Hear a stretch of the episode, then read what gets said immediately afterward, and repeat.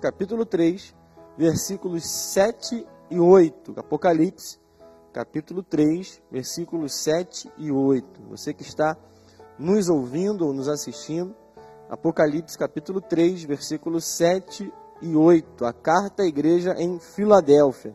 A palavra diz o seguinte: Ao anjo da igreja em Filadélfia, escreva: Essas coisas diz o santo, o verdadeiro aquele que tem a chave de Davi, que abre e que ninguém fechará, e que fecha e que ninguém abrirá.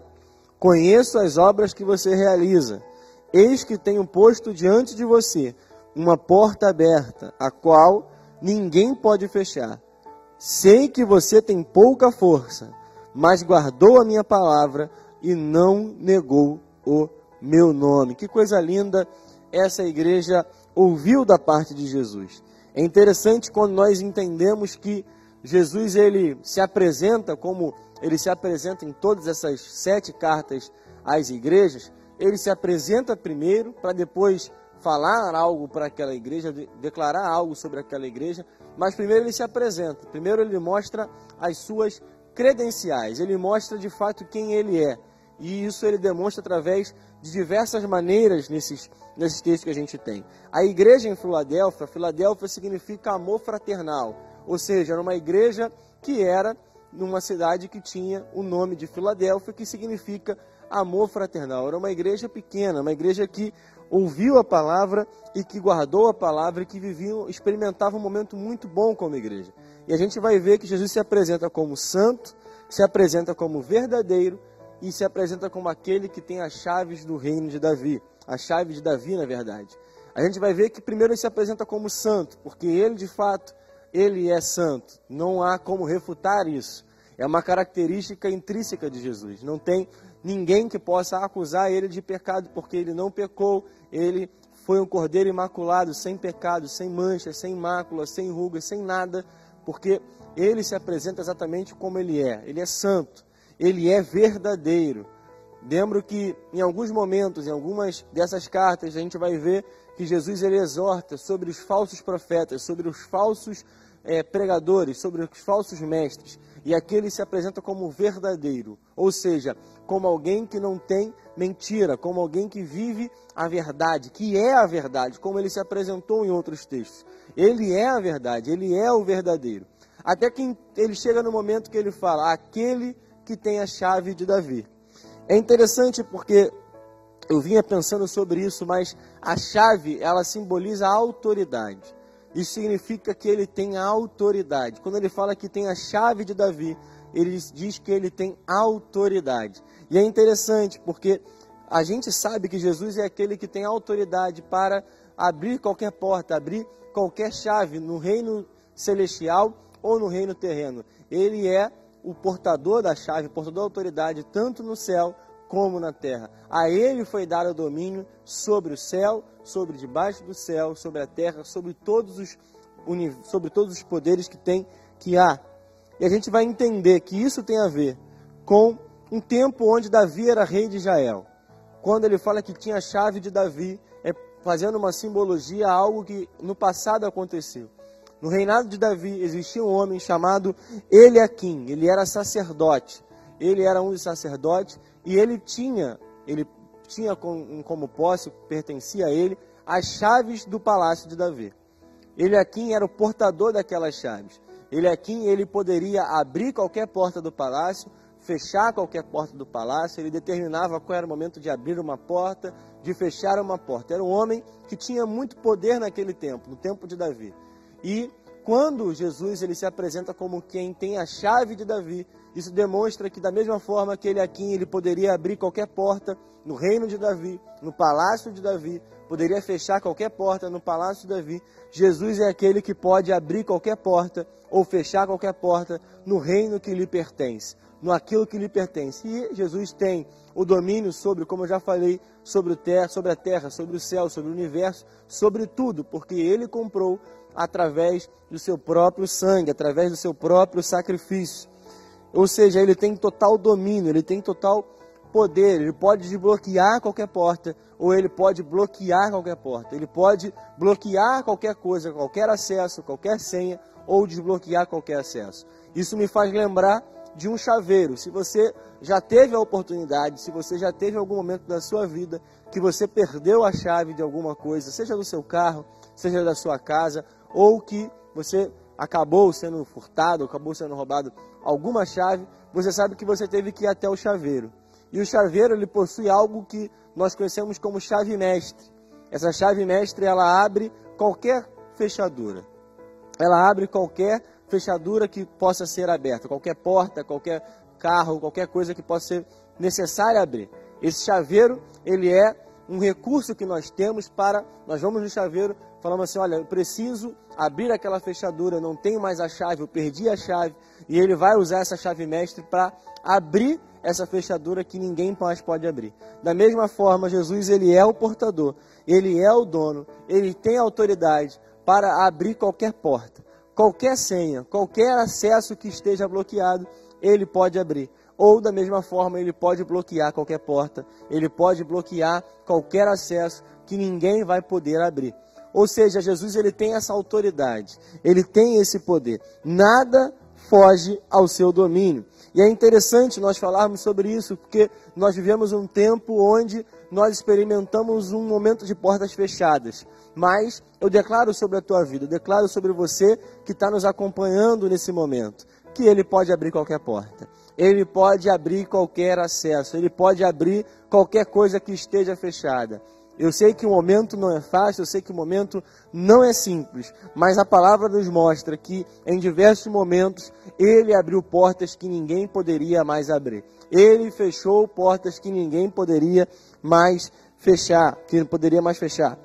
O que ele determina nos céus precisa ser estabelecido na terra. O que ele determina nos céus, ele precisa ser estabelecido aqui na terra. O que ele fala lá no céu, aqui na terra precisa ser cumprido. O que ele determina para a tua vida, o que ele determina para a minha vida, precisa ser cumprido. O que ele determina para a tua casa, o que ele determina para a sua família, o que ele determina para a sua vida financeira, para a sua vida espiritual, precisa ser cumprido aqui na terra, porque ele tem poder, ele tem autoridade. Se ele aqui ele tinha essa chave, ele tinha esse acesso ao palácio do rei, porque ele era sacerdote. Jesus, na verdade, ele é o rei e ele é o sacerdote. Ele tem domínio total, ele tem controle total sobre todo o reino. Ninguém pode embargar uma decisão que Jesus toma. Não há nenhuma corte, não há nenhum recurso, não há nenhum advogado, nada que possa impedir, possa anular ou possa interferir numa decisão que Jesus toma.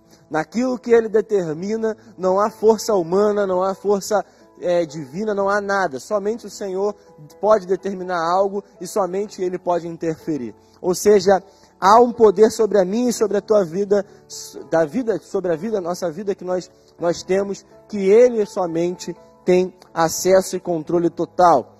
E aí a pergunta que eu faço: que tipo de porta Ele pode abrir?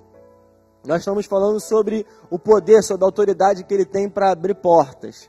E eu, meditando sobre esse texto, meditando sobre essa palavra, eu pensei: que portas que ele pode abrir? Que portas que ele pode controlar?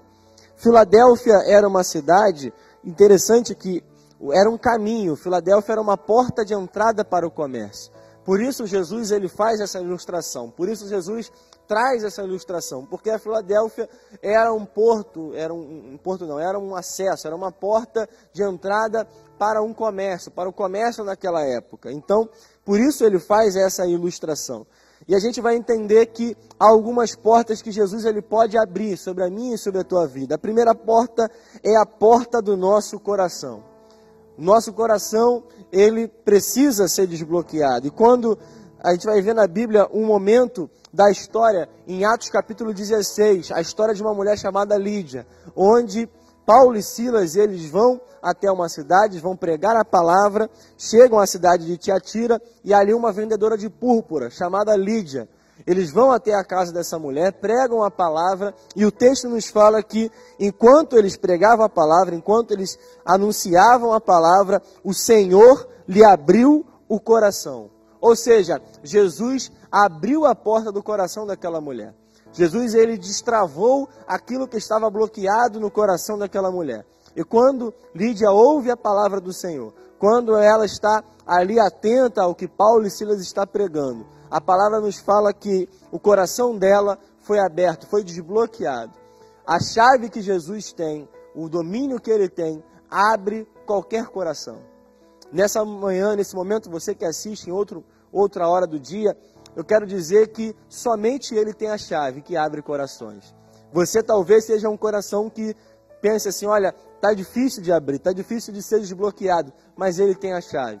Ou talvez o seu marido, a sua esposa, talvez o seu filho, talvez o seu pai, talvez alguém que você ame, que você fale assim: olha, não tem solução, não tem jeito, ninguém consegue abrir esse coração, ninguém consegue abrir a porta. Mas esse texto deixa bem claro que somente ele abre portas que ninguém fecha. Há portas que parecem que são impossíveis de ser abertas, mas ele abre, ele destrava, ele desbloqueia.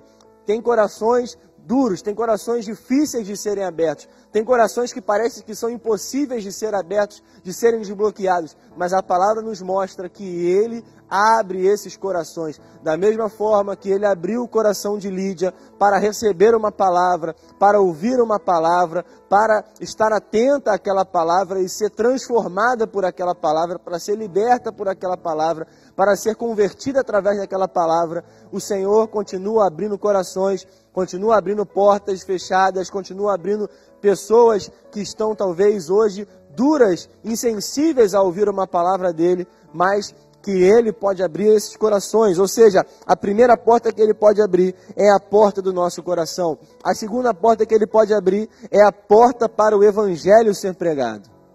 Nós vamos ver em diversos momentos, e um momento que me chama a atenção é quando Paulo, no capítulo 16 de 1 Coríntios, no versículo 9, ele fala que porque uma, porque uma grande e oportuna porta para o trabalho se abriu para mim e há muitos adversários. Ou seja, aqui Paulo ele está falando sobre uma porta grande e uma grande oportunidade, uma oportunidade, uma porta que se abriu para pregar o evangelho, para pregar a palavra de Deus. Há uma porta que ele abre para que o evangelho dele, para que as boas notícias sejam pregadas. E aqui eu quero que você entenda algo que eu vou dizer nessa manhã. Há alguns dias eu estava aqui pregando no círculo de oração aqui nessa igreja, na Assembleia de Deus de Bom Sucesso, e eu falei sobre aquele texto dos quatro leprosos que estavam na porta da cidade, onde havia um momento de caos, onde havia um momento de fome, onde havia um momento de desequilíbrio financeiro, onde havia um momento onde as pessoas estavam desesperadas. Esse momento parece que tem muito a ver com o tempo que nós estamos vivendo. E esses quatro leprosos, eles vão até o arraial do inimigo. Eles conseguem chegar lá, e quando eles chegam lá, não havia mais ninguém, só havia provisão. Eles se alimentam, eles pegam dos despojos, pegam do ouro, pegam da prata, se tornam ricos, e eles entendem que aquilo que eles tinham, aquilo que eles estavam fazendo não era certo. Por quê? Porque eles tinham tudo, eles tinham aquilo que eles precisavam e aquilo que eles não precisavam, precisavam tinham além do que era necessário. Mas eles entendem que essa boa notícia, aquilo que eles receberam, precisava ser compartilhado. Aquilo que eles receberam como provisão precisavam ser compartilhado com outras pessoas. Nós vivemos um momento onde as pessoas estão desesperadas, onde as pessoas estão ansiosas, onde as pessoas estão com medo. E nós temos as boas notícias. Nós temos um evangelho, nós temos um evangelho que significa boas notícias, boas novas. Há um momento difícil na história, mas eu tenho certeza que mesmo nesse momento o Senhor abre uma porta para que o Evangelho seja pregado. Abre uma porta para que você use as ferramentas que você tem, use as ferramentas da tecnologia que você tem, mesmo que você não possa visitar o seu vizinho, mesmo que você não possa visitar um familiar que precisa ouvir uma palavra, eu tenho certeza que nós temos recursos, nós temos hoje ferramentas disponíveis para pregar esse evangelho, para falar do amor de Deus. Eu tenho certeza que a porta para o evangelho ser pregada, ela tem sido aberta em nosso tempo.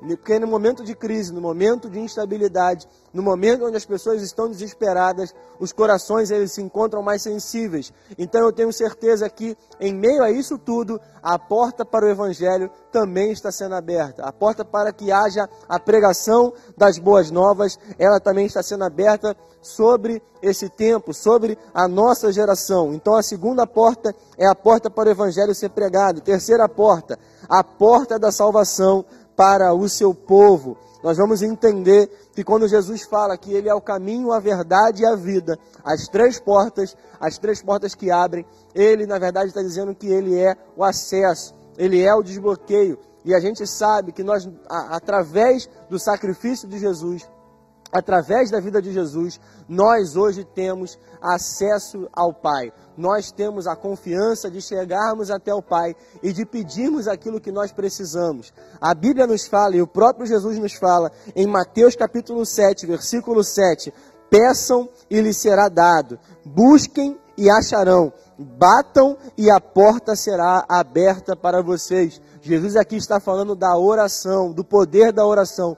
E Jesus compara a oração exatamente a esse momento, esse movimento de bater na porta. Quando nós batemos na porta através da oração, através da nossa busca, através do nosso clamor, a porta ela pode ser aberta. Esse é um tempo onde nós precisamos orar, onde nós precisamos clamar aos céus. É através da oração que a porta, a porta para a salvação, a porta para a cura, a porta para esse milagre, para a vacina acontecer, para que nós voltemos à normalidade, para que nós voltemos aos cultos presenciais, para que nós voltemos àquele momento de normalidade que nós tínhamos antes dessa pandemia, ele possa ser desbloqueado através da oração, através do clamor, através da busca do seu povo, qualquer porta pode ser aberta. E é interessante nós pensarmos nisso, pensarmos nisso, porque nós vivemos um tempo de porta fechada.